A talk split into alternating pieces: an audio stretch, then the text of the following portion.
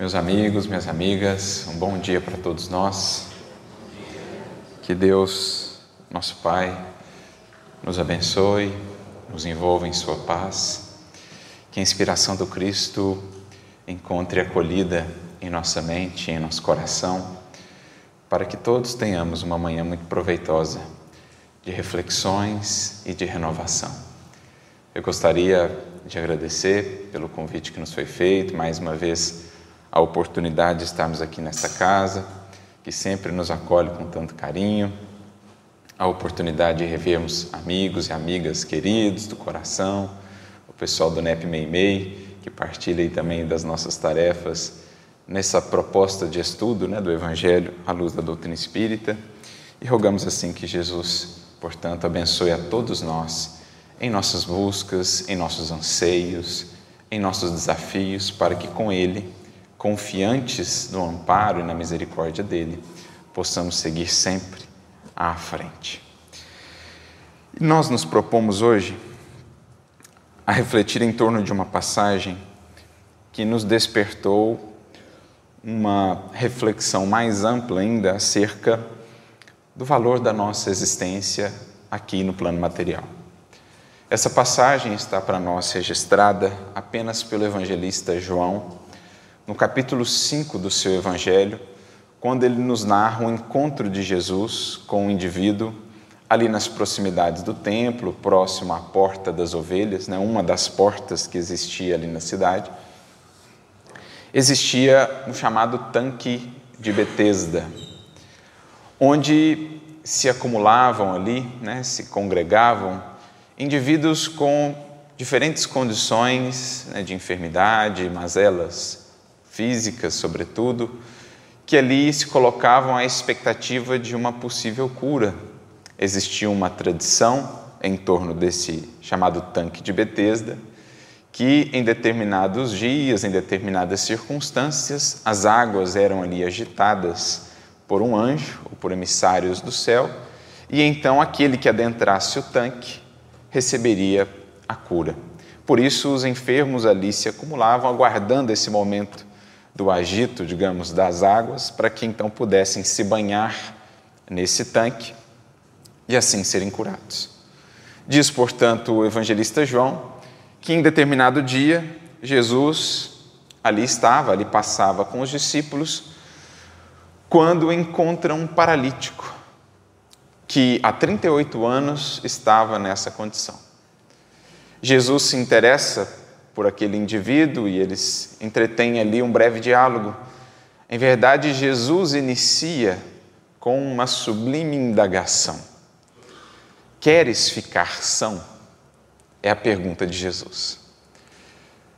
E o paralítico, então, responde que ele tentava, aguardava há muito tempo a possibilidade de entrar no tanque e alcançar a cura, mas não existia ninguém que levasse-o antes dos demais. Ele até se arrastava como podia, mas não conseguia chegar até o tanque. E é então que Jesus lhe retorna com essa fórmula, que mais de uma vez a gente vê no Evangelho, na cura dos paralíticos, sobretudo: levanta, toma o teu leito ou o teu catre, a depender da tradução, e anda. E ele então se ergue, levanta-se, é curado. Jesus o orienta, inclusive, dizendo: estás são agora, vá e não tornes a pecar, para que te não suceda algo pior. E aí surge até uma celeuma ali, porque, como geralmente fazia, Jesus efetua essa cura no sábado, quando teoricamente, na visão de certo modo engessada ou muito literalista, fundamentalista dos fariseus e dos escribas, ele não poderia efetuar aquela cura no sábado, porque representaria um trabalho, representaria, na verdade, um desvio da lei divina. Enfim, a gente trouxe, em linhas gerais, a passagem para que dela partamos para uma reflexão mais espiritual, em torno dos símbolos aí presentes que de fato falam a nós outros hoje, que aqui estamos. Uma coisa é o fato que lá se deu, essa personagem, o paralítico do tanque de Betesda, Jesus, os circunstantes que ali estavam. Outra coisa é a mensagem que esse fato e esse acontecimento transmite para os séculos e para todos os espíritos. Então nós, com o auxílio do Espiritismo, vamos tentar penetrar a essência espiritual desse acontecimento, percebendo que reflexões profundas ele projeta através dos séculos, alcançando-nos ainda hoje. E uma chave essencial de entendimento, a nosso ver, dessa passagem, está no próprio significado da palavra Betesda, tanque de Betesda.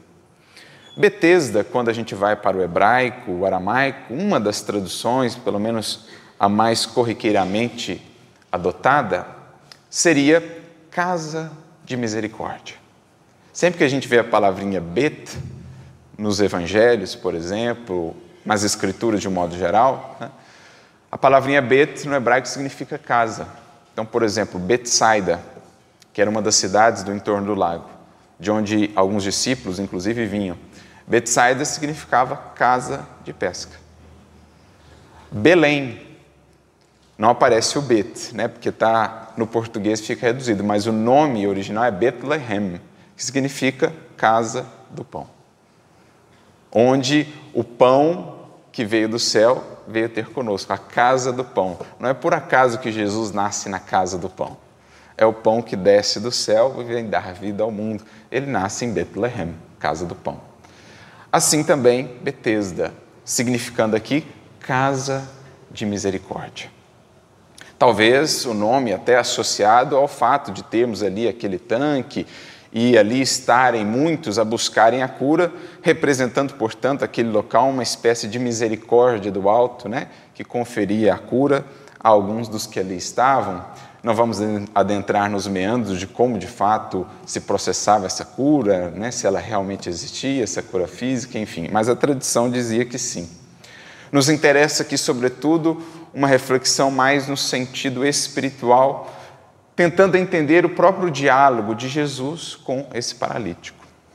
Porque, do ponto de vista do espírito, diferentemente daquela expectativa do indivíduo, né, que esperava um auxílio exterior ou circunstâncias exteriores específicas para alcançar a sua cura, com o Espiritismo vamos aprendendo que, nas perspectivas do Espírito, esse é um movimento, sobretudo, de cada um de nós. Cura espiritual, ela pode ser secundada, ela pode ser amparada por algumas orientações, por caminhos que nos são propostos, em especial pelo divino médico das almas, que é Jesus, mas ela é, sobretudo, um movimento de cada um de nós, de cada indivíduo por si. E nós vamos compreendendo, em verdade, que o grande mecanismo de cura e de libertação para cada um de nós, na imensa jornada em que estamos inseridos, enquanto espíritos imortais, é justamente a vinda à matéria. Esse mergulho na matéria que passa a ser para nós, cada encarnação, a grande oportunidade curativa e libertadora para o espírito.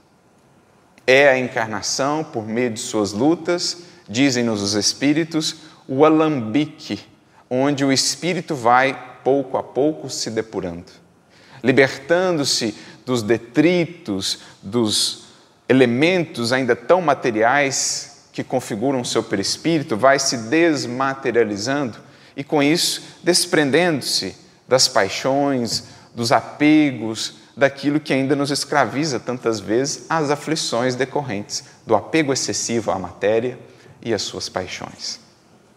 Então, enquanto aquele indivíduo que ali estava esperava um auxílio exterior, circunstâncias exteriores específicas para alcançar a cura, de certo modo projetando ali responsabilidades, Jesus, de certo modo, convida a ele e a cada um de nós a entender a importância, a imprescindibilidade do movimento íntimo de cada um no sentido da cura, que certamente encontrará, como já tem encontrado antes mesmo de existir esse movimento, recursos da misericórdia divina para que se efetue de fato a cura e o progresso do espírito. Então, ele esperava que alguém o levasse àquele tanque. Ele esperava que surgisse a circunstância propícia para estar no tanque. Jesus, no entanto, volta à reflexão para ele, dizendo: levanta, toma o teu leito e anda. Como a dizer que ele já havia recebido os recursos mais imprescindíveis ou primordiais para a cura. E quais eram esses recursos? O fato de estar na matéria. O fato de ter contado, quando entendemos, à luz do Espiritismo, como se processa a reencarnação, de ter contado com o auxílio de inúmeros espíritos que já o haviam proporcionado a reencarnação. Mais importante do que propriamente aquela circunstância exterior e a cura material, Jesus o convidava, então, a meditar sobre o valor da encarnação e da oportunidade, por meio dela e das lutas dela, curar-se, libertar-se, engrandecer-se. Então, quando a gente vai penetrando esses meandros, digamos assim, nós vamos reconfigurando toda a passagem e entendendo que, em verdade, Jesus está dizendo assim: você já está no tanque de Betesda. Porque mais importante do que aquelas águas ali, em que você intenta adentrar, é o mergulho que você já efetuou na matéria física. Porque ela é o grande tanque purificador do espírito. E o nosso corpo, a representar a encarnação, em verdade, é a casa de misericórdia. A possibilidade de estarmos de volta na matéria, reaprendendo, reconfigurando caminhos, é, em verdade, a expressão mais plena da misericórdia divina em nossas vidas. E mais do que esperar, portanto, esse movimento que venha de fora, compete a nós fazer esse movimento interior acolhendo, ou realmente nos harmonizando com todo um trabalho prévio que já vem sendo feito e ao qual talvez não estávamos tão atentos. Porque ele esperava alguém que o levasse àquele tanque ali de Betesda, aquele tanque de água, mas espíritos já o haviam trazido ao tanque purificador do corpo, que é de fato a casa de misericórdia, onde podemos nos reconfigurar. Então, é interessante pensarmos que, nesse sentido espiritual, a lição se projeta. Para além do caso de uma paralisia no corpo físico, ela alcança agora a todos nós que, em algum nível, de alguma maneira, no mundo espiritual, antes de para cá retornarmos, encontrávamos-nos assim, paralisados, cristalizados internamente no plano dos sentimentos, em culpas, em remorsos, em angústias do pretérito, que nos paralisavam a marcha, que nos impediam de avançar para novos planos de evolução. E eis então que o Cristo, por meio dos seus mensageiros, os nossos benfeitores, se aproxima de nós do mundo espiritual e faz-nos a pergunta: queres ficar são? E então, a depender de nossa resposta, às vezes uma resposta já mais consciente, quando mais lúcidos, acerca de nossos destinos e das nossas necessidades de melhoria, a ele respondemos que sim. E então passamos por todo um processo de preparação, amparados por esses espíritos, que nos permitem então, ou que nos auxiliam a adentrarmos de fato nesse tanque, o mais importante, que é o tanque do corpo, que é a casa de misericórdia da encarnação, onde vamos, de fato, encontrando as possibilidades de cura. Às vezes, não estamos ainda tão conscientes para deliberarmos por nós próprios. Às vezes, não temos uma visão tão clara das finalidades da vida, nem de nossa trajetória até ali, e então contamos com uma espécie de internação compulsória no corpo físico, em que esses benfeitores, também médicos da alma, atuando em nome do divino médico das almas, que é Jesus, nos propiciam essa internação, nos propiciam esse retorno ao corpo físico, como essa casa de misericórdia, para que aqui possamos nos retificar, aprender, renovar, acima de tudo. Então, de certo modo, essa reflexão sobre o tanque de Betesda deixa de ser circunstancial e passa a ser uma reflexão sobre o próprio valor da encarnação, o próprio valor do corpo físico, enquanto instrumento divino de depuração do espírito. Porque essa imagem da água, ela esteve e está sempre muito associada no Evangelho à figura da matéria, da encarnação. Quando a gente volta à vida na matéria, no fundo nós mergulhamos numa piscina, que é o próprio processo de gestação. O nosso corpo em si, ele é composto majoritariamente, né, seu percentual significativo, composto de água. E a água é um elemento essencial para a manutenção da vida física. Portanto, a figura da água, a imagem da água, sempre esteve muito associada à vida física. Jesus, quando daquelas passagens do lago de Genezaré, quando navega com os discípulos pelo lago de Genezaré, nas pescas, aqueles momentos em que eles passam pelas tempestades, tudo aquilo são símbolos que fazem referência, no fundo, à nossa existência material. A tempestade, por exemplo, no lago, a fazer uma referência às dores despertadoras que vivemos na matéria. Porque do lado de lá, no mundo espiritual, propomos-nos a melhoria com Cristo. Jesus chega aos discípulos e propõe a eles fazerem a travessia do lago. Os discípulos aceitam, adentram no barco com o mestre, começam a navegar, mas chega um momento em que Jesus dorme. E então surge uma tempestade no horizonte. E o primeiro movimento dos discípulos é vir acordá-lo. Essa é a cena, esse é o fato, mas e o símbolo? Estávamos no mundo espiritual, propõe-nos o Cristo, por meio dos nossos tutelares espirituais, fazermos a travessia de mais uma existência. Entramos no corpo físico, o barco que nos permite singrar os mares da encarnação. Só que entramos, inicialmente, com Jesus no barco, isto é, com os compromissos assumidos no mundo espiritual, de melhoria e renovação à luz do Evangelho. Mas à medida que navegamos, vamos esquecendo os compromissos. Jesus vai dormindo, entre aspas, em nosso barco. Jesus vai ficando lá na popa, porque o Evangelho faz questão, inclusive, de adicionar esse detalhe, lá na popa do barco. Ou seja, os compromissos com Cristo vão ficando lá, nas últimas posições. E é então que surgem no horizonte as tempestades, que visam o quê? Relembrarmos de que Cristo deve estar bem acordado em nosso barco.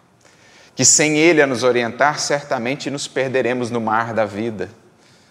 Mar esse caracterizado pelas oscilações, pelas ondas, momentos de calmaria, momentos de tempestade, assim é a vida física.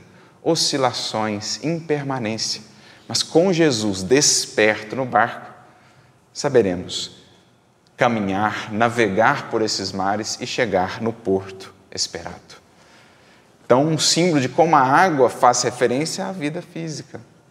Nesta e em outras tantas passagens que poderíamos enumerar, como aquela passagem que o próprio Kardec menciona no Evangelho segundo o Espiritismo, quando Jesus frisa nascer da água e nascer do Espírito. Eis os requisitos essenciais para adentrarmos o reino dos céus. Nascer da água representar a reencarnação que nos traz a oportunidade de melhoria, mas não é a melhoria em si. Podemos reencarnar inúmeras vezes, sem nada nos transformarmos enquanto espíritos. Podemos nascer da água várias vezes. Agora é preciso, além de nascer da água, nascer do espírito. Isto é, renovarmos, fazermos de fato novas criaturas e então habilitamos-nos a adentrar no reino dos céus. Então Kardec comenta que aqui o nascer da água é uma referência a essa volta à matéria como esse tanque purificador, esse alambique onde o espírito pode, enfim, depurar-se. E essa é a condição da imensa maioria de nós antes de para cá retornarmos.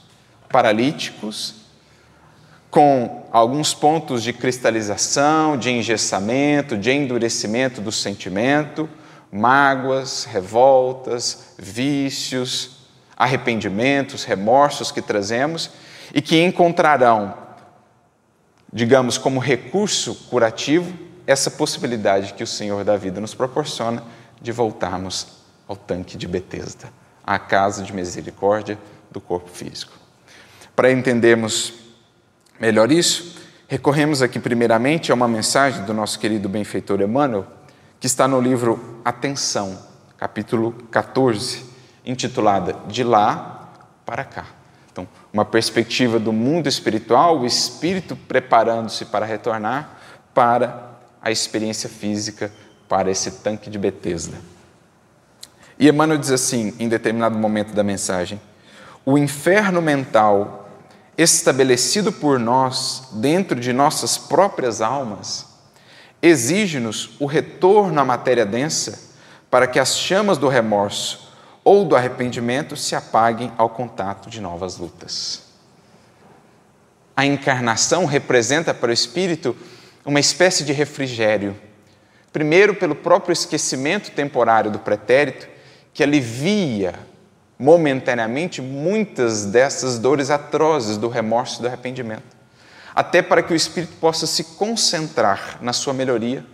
Dá-nos o Senhor a bênção do esquecimento, que atua como um refrigério, de certo modo amortizando esse incêndio, esse fogo interno desse inferno mental criado por nós mesmos ao longo da trajetória pelos equívocos cometidos.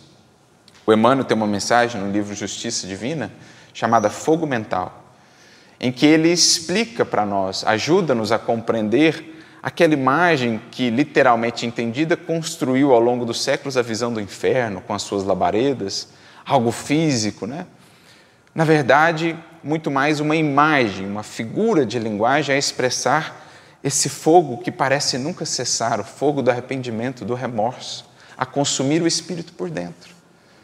Emmanuel fala disso nessa mensagem Fogo Mental, dizendo que quanto mais sensível já é o espírito, quanto mais discernimento tem ele já, mais um pequeno desvio da lei já expressa dentro de si essas labaredas mentais. Quanto mais embrutecido ainda o espírito, mais, digamos assim, ele vai precisando passar por lutas, por dores que venham a despertar-lhe a sensibilidade para que perceba a necessidade de mudança. Mas um espírito já mais lúcido, um simples desvio da lei, já desperta toda essa labareda interior. E então solicita ele a reencarnação como recurso, tanto de refrigério como também de refazimento. Então diz aqui Emmanuel que muitos de nós, senão a maioria de nós do lado de lá, em lidando com esse inferno mental, com esse estado de paralisia espiritual, de estagnação, pelas próprias cadeias a que nos prendemos, solicitamos essa, ou entendemos a oportunidade e a necessidade desse retorno à matéria, para que essas chamas possam, ao contato desse tanque, serem aos poucos amenizadas. E aí ele cita alguns exemplos para nós. Aqui é o usurário que deseja desvencilhar-se da obsessão do ouro usando a túnica da pobreza. Então, ele pede o inverso daquilo que vinha vivendo até então, o apego excessivo às posses, ao ouro. Ele pede justamente vivenciar agora a túnica da pobreza para que possa diluir essa paralisia da sua alma, esse apego, essa cristalização do seu sentimento no que diz respeito às posses. Por outro lado, ali é o tirano que se propõe a aprender a humildade nas linhas do anonimato e da angústia.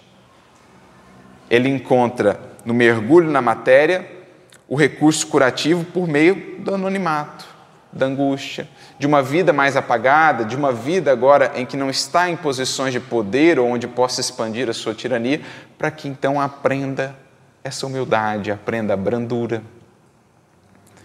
Mais além, é o delinquente que suspira por reencontrar as vítimas de ontem a fim de resgatar os débitos contraídos. Também a reencarnação nos propicia a bendita oportunidade de estarmos de volta em contato com aqueles que ferimos no pretérito, com aqueles que prejudicamos ou com aqueles que nos prejudicaram, para que, por meio desse contato e dessa convivência, possamos ir desfazendo os laços de ódio, os anseios de vingança, as revoltas que talvez trazemos, para que assim construamos os laços de amizade, de amor, que são o verdadeiro tesouro do espírito. É rico o espírito que tem muitas amizades. Em termos de evolução e de grandeza espiritual, uma boa medida se dá pelo número de corações aos quais ele já conseguiu se atrelar ou influenciar beneficamente. Kai Barchuto mesmo dizia: mede-se a evolução de uma alma pelo número de outras almas que ele influencia positivamente ou pelo número de outras almas que ele consegue mobilizar para o bem. Por isso, a orientação de Jesus de granjearmos amigos, porque essa é a riqueza. E a reencarnação, isso nos propicia. Em especial com aqueles laços desafetos do pretérito, que representam ainda fontes de aflição e sofrimento em nós. Na medida em que nos libertamos do anseio de vingança, da mágoa, do ressentimento, mais felizes, mais leves, mais sãos vamos nos fazendo. Na conquista, porém, do recomeço, é indispensável se esforcem com devotamento e renúncia por alcançar a reencarnação que os investirá na posse da oportunidade pretendida. Então, aquilo que Jesus disse ao paralítico e que passa a ser uma frase referência no seu sentido espiritual. Levanta, toma o teu catre e anda. No fundo, é Jesus dizendo para nós, levanta na encarnação, isto é, erga-te pela vontade, pela sintonia, pelas esperanças. Toma o catre, isto é, toma as lutas, toma as dores da reencarnação, da presente existência, acolhe-as como educadoras da sua alma, e anda, isto é, progrida, desvencilhe-se do passado, deixe para trás as amarras, os apegos e ressentimentos, aquilo que o paralisava, e agora volte a caminhar. No fundo, é um convite do Cristo a nos dizer, aproveite essa casa de misericórdia, que é o corpo, acima de tudo, que é o fato de aí estar com esses espíritos, com esses familiares, com essas circunstâncias. Mais do que esperar algo que venha de fora, o auxílio desse ou daquele indivíduo, a mudança dessa ou daquela pessoa, essa ou aquela postura, movimente-se por si. Faça a tua parte, porque os Espíritos já fizeram a deles em te dando esta ocasião. Deus já fez imensamente por ti em te dando esta oportunidade de novamente mergulhar nas águas lustrais da matéria que aos poucos lavam-nos o ser espiritual que somos. É isso que Jesus está a dizer. Mas para que a gente aproveite de fato a encarnação, diz aqui Emmanuel, é indispensável esforcemos-nos com devotamento e renúncia para de fato alcançarmos o que a reencarnação tem a nos propiciar.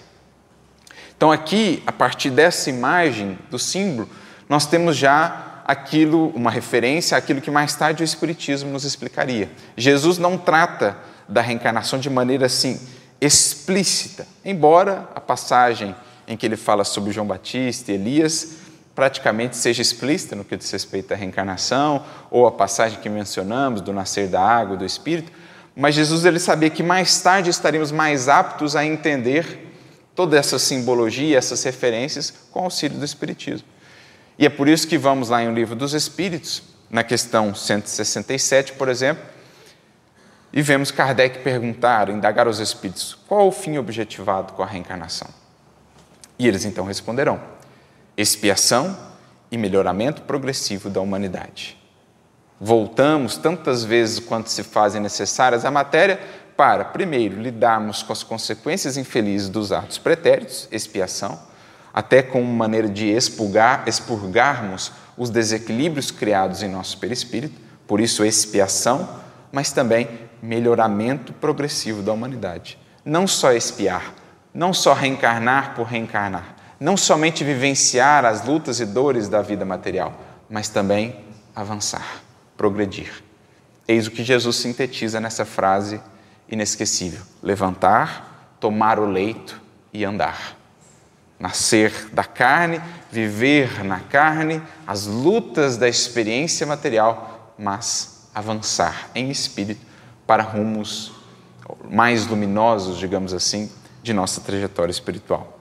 Esse é o fim objetivado da reencarnação, dizem os Espíritos. Sem isso, acrescentam eles, onde é a justiça?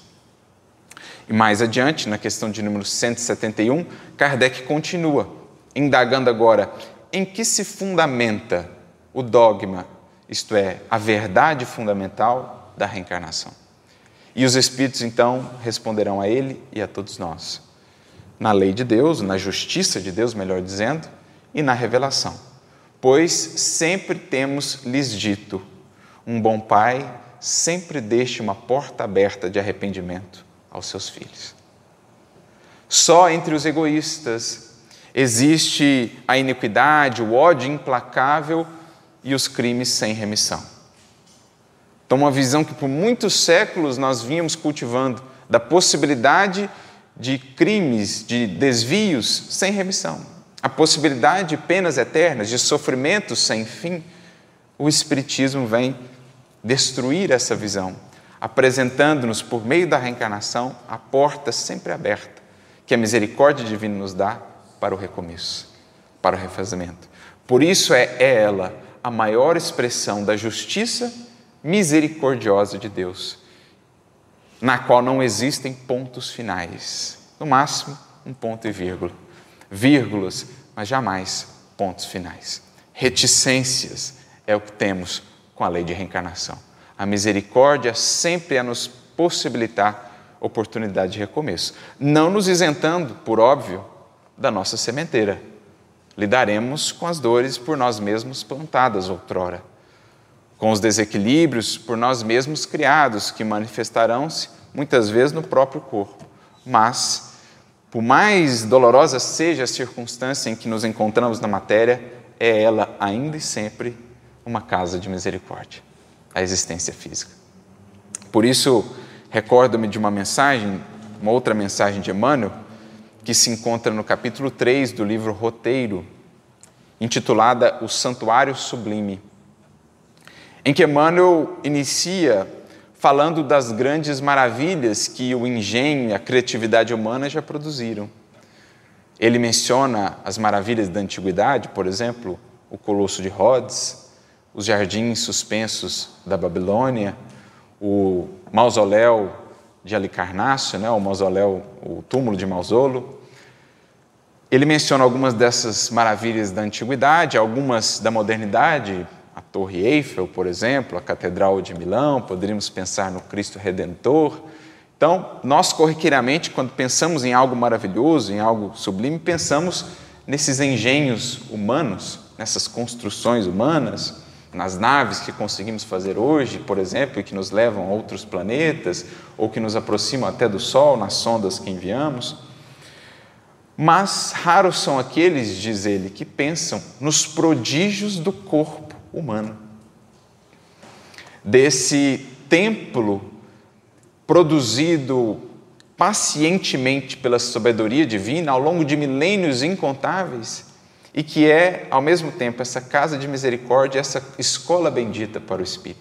Raros de nós paramos para pensar, primeiramente, no valor dessa maquinaria, desse instrumento que nos é ofertado, e, naturalmente, também na encarnação em que nos encontramos. É um prodígio da sabedoria divina. É uma dádiva inigualável da misericórdia do alto o fato de podermos contar com o corpo. Por isso, mais adiante, ele diz, temos no corpo humano o mais sublime dos santuários e uma super maravilha da obra divina. O mais sublime dos santuários, porque é onde mais propriamente aprendemos a encontrar a presença divina, a conhecer a magnitude do seu amor e da sua misericórdia em nossos passos. E uma super maravilha da obra divina, porque é o resultado de um trabalho multimilenar visando receber-nos, visando servir a nossa educação e o nosso progresso. Quantos milhões de anos trabalharam Jesus e os seus mensageiros para conceber essa máquina de que hoje nos servimos e que, às vezes, tão ingratamente malbaratamos, com os nossos excessos, seja na alimentação, seja nos vícios que ainda cultivamos físicos, mas também nos vícios espirituais. As emoções em desalinho, os pensamentos perturbadores que vão impactando essa máquina divina. Temos para com ela, ou temos tido até aqui, muitas vezes uma postura de imensa ingratidão, não percebendo que é Ele, antes de mais nada, essa expressão da misericórdia divina. Uma super maravilha. Quando nós lemos o livro Evolução em Dois Mundos, desde o início, e vamos caminhando ali com André Luiz, né? Em todo o processo de desenvolvimento do corpo, desde os primeiros sistemas, as primeiras células, os primeiros tecidos, as primeiras composições mais complexas do corpo, passando por inúmeras e inúmeras formas, um laboratório de experimentação da espiritualidade, ou conduzido pela espiritualidade superior, que demandou milhões e milhões de anos, talvez a gente consiga ter uma imagem, ainda que pálida, do que representa isso que recebemos. É uma super maravilha. E por isso conclui Emmanuel um pouco mais adiante nessa mensagem. Um corpo na Terra, ainda que disforme, ainda que com determinadas limitações, é sempre uma valiosíssima, uma preciosa oportunidade de aperfeiçoamento espiritual para cada um de nós. Uma preciosa, uma extremamente valiosa oportunidade de aperfeiçoamento espiritual para cada um de nós. O maior dos dons que o planeta pode nos oferecer. O maior dos dons nós já recebemos. Enquanto talvez ficamos a esperar essa ou aquela circunstância, esse ou aquele auxílio exterior, o maior dos dons já está conosco. E todo o auxílio que nos preparou antes de aqui estarmos.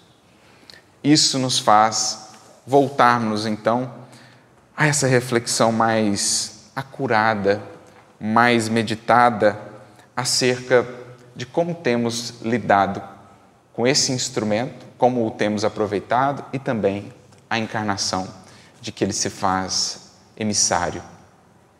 Voltando a Emmanuel na mensagem que líamos do livro Atenção, ele diz assim: não menoscabes o ensejo de elevação que a atualidade te confere. A máquina fisiológica em que provisoriamente estagias pode ser uma escada para a esfera superior ou um declive sutil para regiões expiatórias, dependendo de ti, fazê-la degrau para a luz, ou novo salto ao despenhadeiro da sombra. Por isso Jesus pergunta, antes de mais nada, ao paralítico: queres ficar são? E temos a certeza, nós todos, antes de para cá retornarmos, ouvimos de alguma maneira, talvez não nessa forma, mas com o mesmo sentido, esta indagação: queres ficar são? Se respondemos sim, e creio que todos nós que aqui estamos respondemos sim, surgiu então o convite. Então voltemos ao convívio com aqueles que outrora prejudicaste, com aqueles com os quais têm dificuldades. Voltemos ao convívio com as experiências que outrora não soubemos aproveitar, com as vivências nas quais outrora falhamos, tropeçamos. Voltemos ao convívio da impermanência, da efemeridade, do turbilhão da vida na matéria, para que aos poucos consigamos estabelecer nas bases do Espírito a segurança e a felicidade, aí sim, indestrutíveis, independentemente das circunstâncias exteriores. Para estabelecermos, enfim, a cura, antes de mais nada, do nosso sentimento, do mais íntimo de nós, que mais cedo ou mais tarde há de se traduzir também no mecanismo fisiológico de que nos servimos. Por isso ele diz: valoriza a existência terrestre e caminha para diante. Levanta, toma o teu catre e anda, convertendo a luta redentora em recurso de ascensão. Esta é, à luz da doutrina espírita, a magnitude que se nos apresenta, ou que com se nos apresenta, cada encarnação. Uma imensa oportunidade que aqui talvez não consigamos valorizar adequadamente, de refazimento, de desprendimento do pretérito, do peso que ainda nos marca, para vislumbrarmos o futuro e a cura, a felicidade que tanto esperamos. E para ilustrar ainda mais como opera, então, o corpo e a experiência na matéria, no espírito e no seu processo de evolução, lembramos-nos de mais uma mensagem de Emmanuel, no mesmo livro Roteiro. Mencionamos agora há pouco o capítulo de número 13, agora ao capítulo de número 2, intitulado No Plano Carnal. E essa mensagem do Emmanuel é talvez uma das mais bonitas que já tivemos oportunidade de ler e mais instrutivas no que diz respeito à nossa encarnação. Ele consegue traduzir de maneira assim sublime o porquê de voltarmos à matéria, o porquê de lidarmos com tantas limitações, com todas essas dificuldades, ou como Kardec se utiliza desse termo tantas vezes, das vicissitudes da experiência material.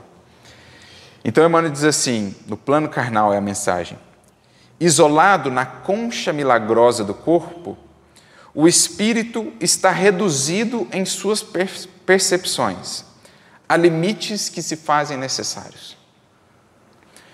Então, isolados na concha do corpo, né? O espírito, uma vez vinculando-se à matéria, sente-se toldado, limitado em suas possibilidades. As sensações no mundo espiritual são tão mais amplas, a leveza, a locomoção, a comunicação, tudo é tão mais fácil.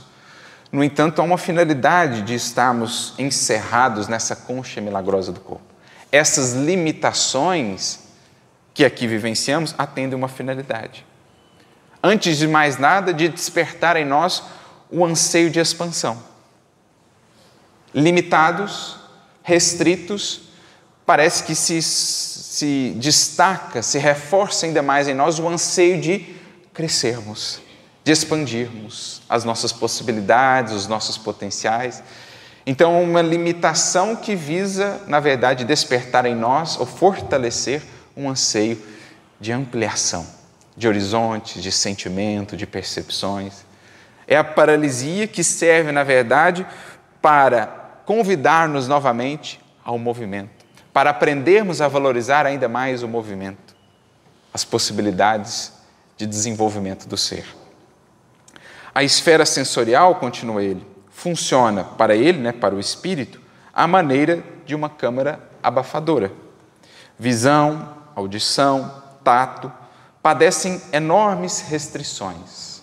Nós, que aqui mesmo nos encontramos, por meio dos sentidos físicos, alcançamos uma diminuta parcela do que ocorre ao nosso redor.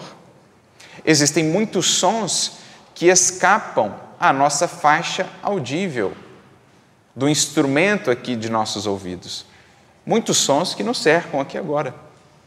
Ultrassons, infrassons, que estão além ou aquém da faixa audível do ouvido humano. Existem muitas coisas que aqui estão se processando agora, que os nossos olhos não alcançam. Existem muitas cores, né? Muitas faixas da luz que escapam àquilo que conhecemos como a banda da luz visível.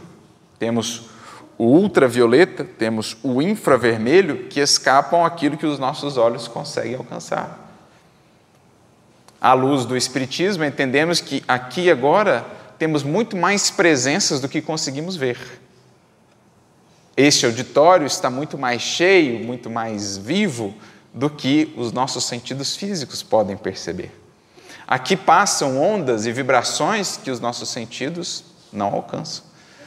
Aqui está, portanto, repleto. A vida esplende de maneiras muito mais amplas do que conseguimos alcançar pela limitação dos nossos sentidos. Mas isso serve a um propósito. Estamos, assim, reduzidos até para que foquemos mais no que é preciso fazer e não nos distraiamos tanto com aquilo que, por ora, não nos agregaria tanto em termos de atuação, ou até nos distrairia daquilo que é necessário fazermos. O cérebro físico é um gabinete escuro, proporcionando-lhe ensejo de recapitular e reaprender.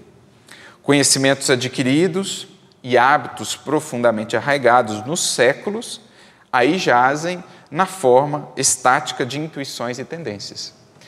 Então, embora ao reencarnarmos, esqueçamos-nos, pelo menos ostensivamente, do que fomos, do que fizemos, trazemos intuições, trazemos tendências que nos falam, a todo espírito mais atento ao estudo de si mesmo, nos falam essas tendências e intuições dos caminhos já percorridos. Nos falam dos pontos onde geralmente temos tropeçado, dos nossos aspectos mais frágeis, dos nossos calcanhares de Aquiles, mas nos falam também de caminhos em que temos avançado. As habilidades, as facilidades que temos nesta ou naquela área falam também já de certos desenvolvimentos, certas conquistas pregressas.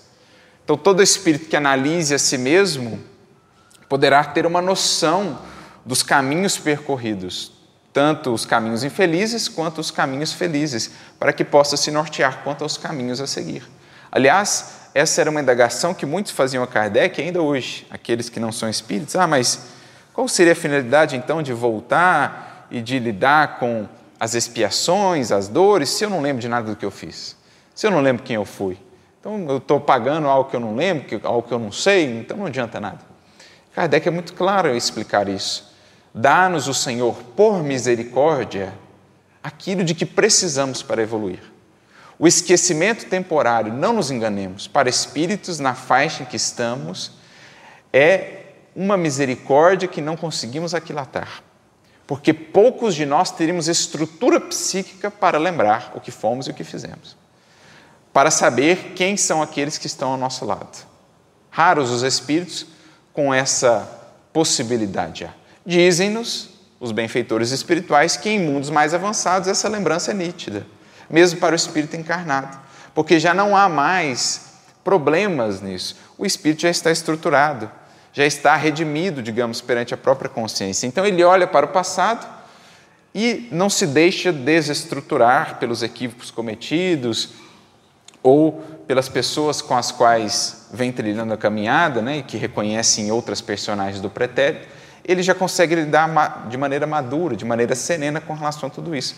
Mas não é o nosso caso. Então, lembrar nitidamente de tudo por hora seria antes um fardo do que um benefício, seria antes um entrave do que um estímulo. Por vezes temos relances, alguns têm a possibilidade de acessar algumas informações, sejam por intuições mais diretas, seja por revelação espiritual ou em alguns processos terapêuticos, mas sempre com muito critério quando isso parte da espiritualidade, algo que vá ser útil. Agora, saber de tudo só mais à frente. Então, Kardec diz, Deus nos priva momentaneamente dessa lembrança a fim de nos auxiliar, porque a finalidade é educar, a finalidade é curar e não punir por punir. Então, ele nos dá essa leveza momentânea por meio da encarnação para que a gente possa focar-se no trabalho de renovação e dá-nos também as tendências, né, essas intuições que trazemos dos caminhos percorridos e a consciência como guia.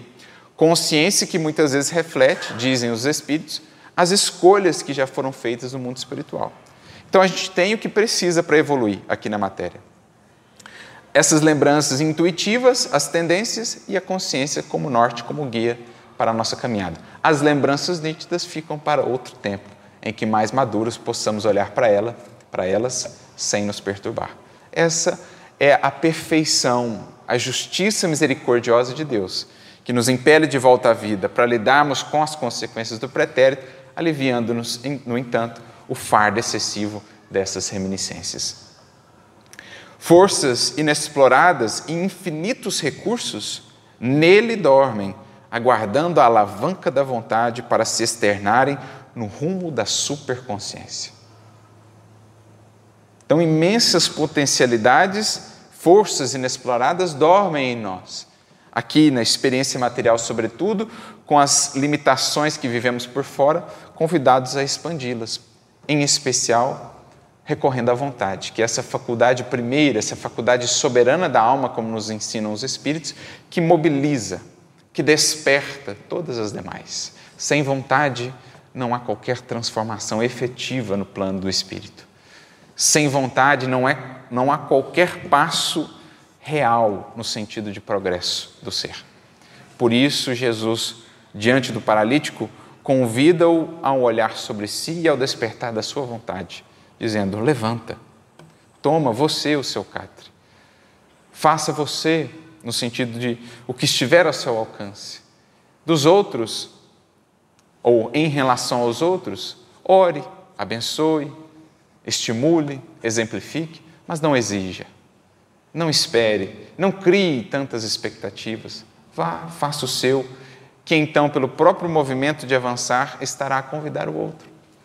Como disse, certa feita, a Simão Pedro, o mestre, que te importa a ti? Se os outros não seguem, segue-me tu. Que te importa a ti? Segue-me tu. Eis o chamado. Despertamento da vontade, movimento do ser. No templo miraculoso da carne, em que as células são tijolos vivos na construção da forma, nossa alma permanece provisoriamente encerrada em temporário ouvido, né, esquecimento, mas não absoluto, porque se transporta consigo mais vasto patrimônio de experiência, é torturada por indefiníveis anseios de retorno à espiritualidade superior, demorando-se, enquanto no mundo opaco, em singulares e reiterados desajustes. Então, quanto mais o espírito vai se depurando no transcurso dos séculos, ao longo das várias reencarnações, mais cresce nele o anseio de infinito. O anseio pelas esferas sublimadas, o anseio pela comunhão mais profunda com Jesus e com Deus. E tudo isso, a experiência na matéria vai acrisolando, vai evidenciando em nós. Em que, lidando com a paralisia temporária, vamos aprendendo a valorizar o movimento e o anseio de ascensão. Dentro da grade dos sentidos fisiológicos, o espírito recebe gloriosas oportunidades de trabalho no labor de autossuperação.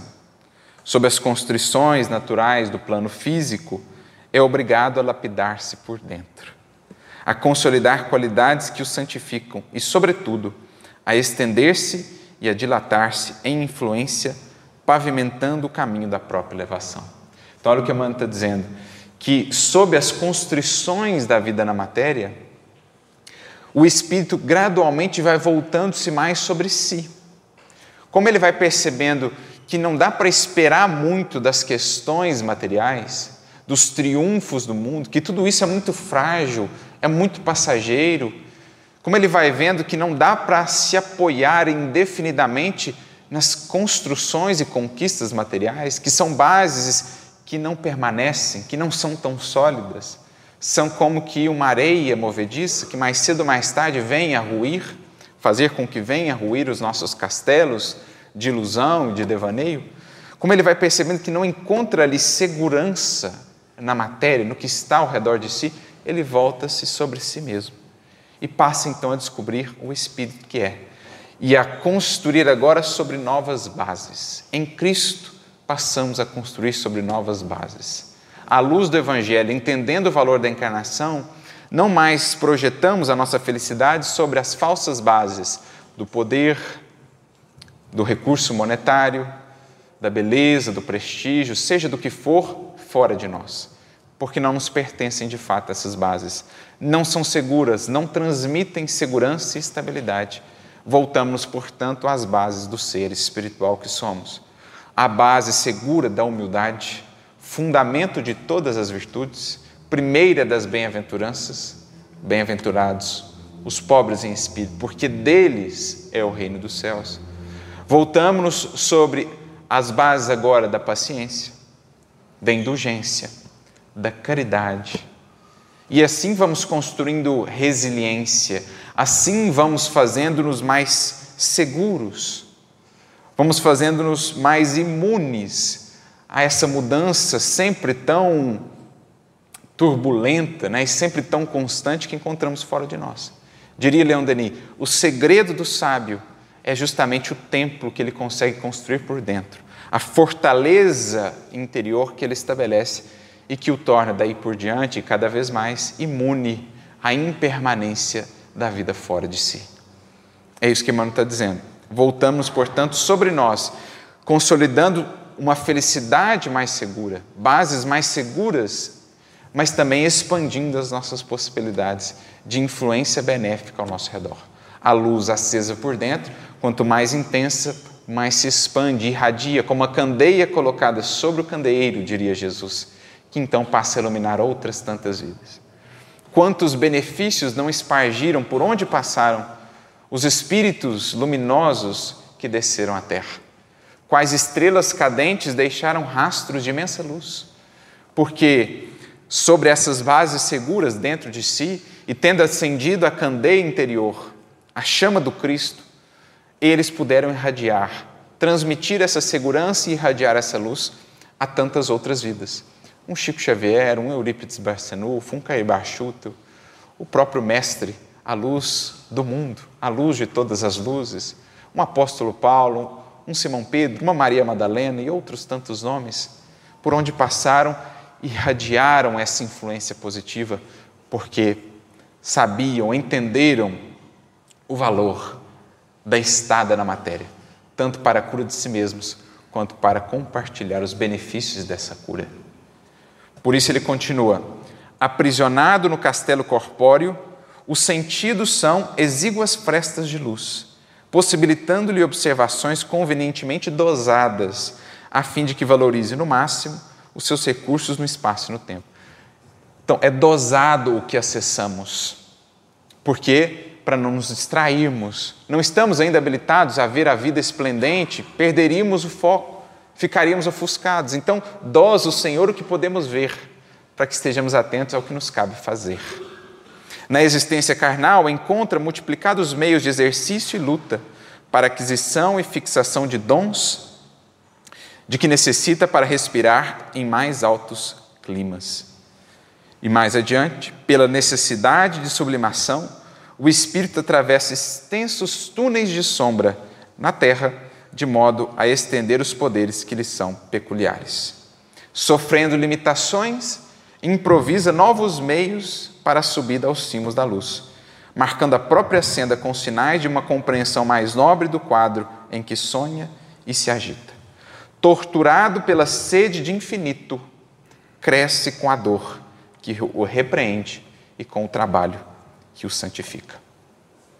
As faculdades sensoriais são insignificantes restes de claridade, descerrando-lhe novas notícias do prodigioso reino de luz. E então ele conclui, e quando sabe utilizar as sombras do palácio corporal ou desta casa de misericórdia, que o aprisiona temporariamente para o desenvolvimento de suas faculdades divinas, meditando e agindo no bem, pouco a pouco tece asas de amor e sabedoria, com que mais tarde desferirá venturosamente os voos sublimes e supremos na direção da eternidade. Em singelas, mas sublimes palavras, assim nos define Emmanuel o que é a experiência que cada um de nós ora está vivendo. O que representa o corpo para o espírito que somos em busca de cura, em busca de paz e com anseios de infinito. Que saibamos reconhecer o valor da experiência. Mais do que esperar, exigir que a vida nos dê isso ou aquilo, que outros façam isso ou aquilo, que com Jesus ouçamos o convite endereçado a nós próprios, para que nos ergamos, tomando tudo que a vida traz em si, tomando o nosso catre no presente corpo, avançando, enfim, em direção à luz que a todos nos espera. Não menoscabemos, não menosprezemos a imensa e valiosa oportunidade que agora temos, que foi, não nos enganemos antes, secundada, planejada e é agora acompanhada por inúmeras testemunhas e inúmeros benfeitores que por nós tanto têm feito há tantos séculos. E que possamos entender aquilo que Emmanuel nos diz no livro Estude Viva, capítulo 61, uma mensagem intitulada Através da Reencarnação. Que possamos entender quando ele nos fala, terra bendita, terra que tantas vezes malsinamos nos dias de infortúnio e nos momentos de ignorância, mas que nos tem prodigalizado as dores, as dificuldades pelas quais agradecemos, dores que são o patrimônio que nós mesmos construímos até aqui. Pedimos a Deus que nos ajude a fortalecer em nós os propósitos de reajuste e de melhoria, para que um dia possamos retribuir a essa terra, a experiência aqui na matéria, as tantas e tantas bênçãos que ela nos tem dado, milênios e milênios, através da reencarnação. Que Jesus os abençoe a todos e que dessa casa de misericórdia avancemos, enfim, a uma comunhão mais profunda e à saúde pacífica e amorosa que todos nós ansiamos em nosso coração. Muita luz e muita paz para todos, que o Divino Médico das Almas nos abençoe os passos.